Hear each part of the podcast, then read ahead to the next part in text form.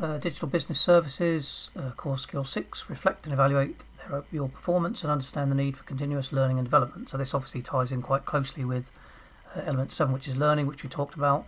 But it also ties in with element two, which is culture, and element twelve, which is tools. And this is about making sure that you're good at your job all the time and, and that you learn from what you're doing and don't keep making the same old mistakes.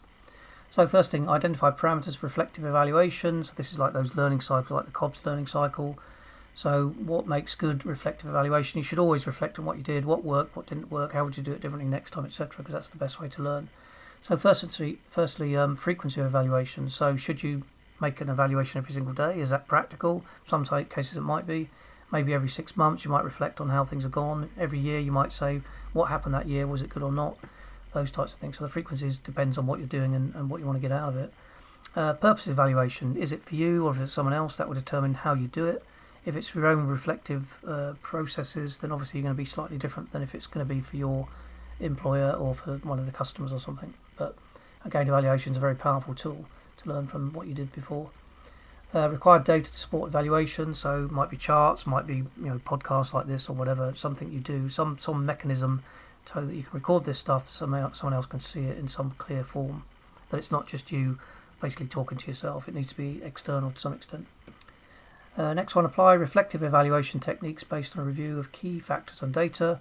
So, what sort of things do you reflect on? First of all, own performance. So, how well did you do?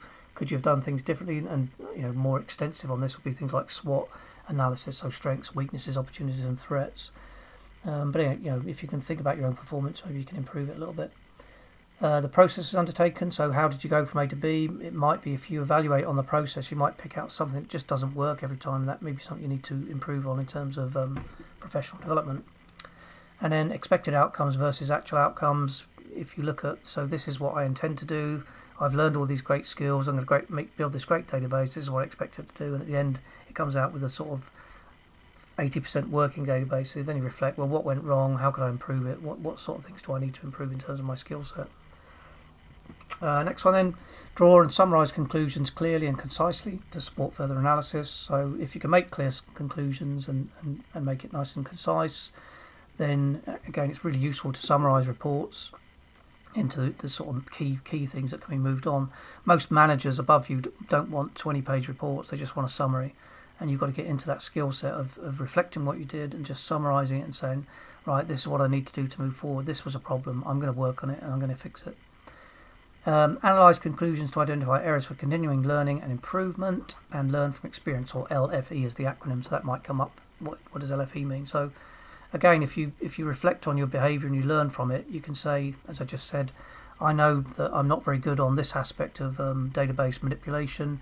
Therefore, I'm going to do some online courses and make sure I get better at it, or I'm going to work with the team in house to make sure I improve. And then finally, record and document appropriate continuous learning improvement information. So it's probably good to keep some sort of portfolio of evidence to show what you've been learning and how you've been learning because at some point you will have some sort of in-house review by your employer to say right what have you been doing? Where do you want to go next? Are any courses you need? etc and if you can provide that evidence in a nice clear form it helps you and it helps them. So that should help you with um, moving forward in the organisation and make you a better employee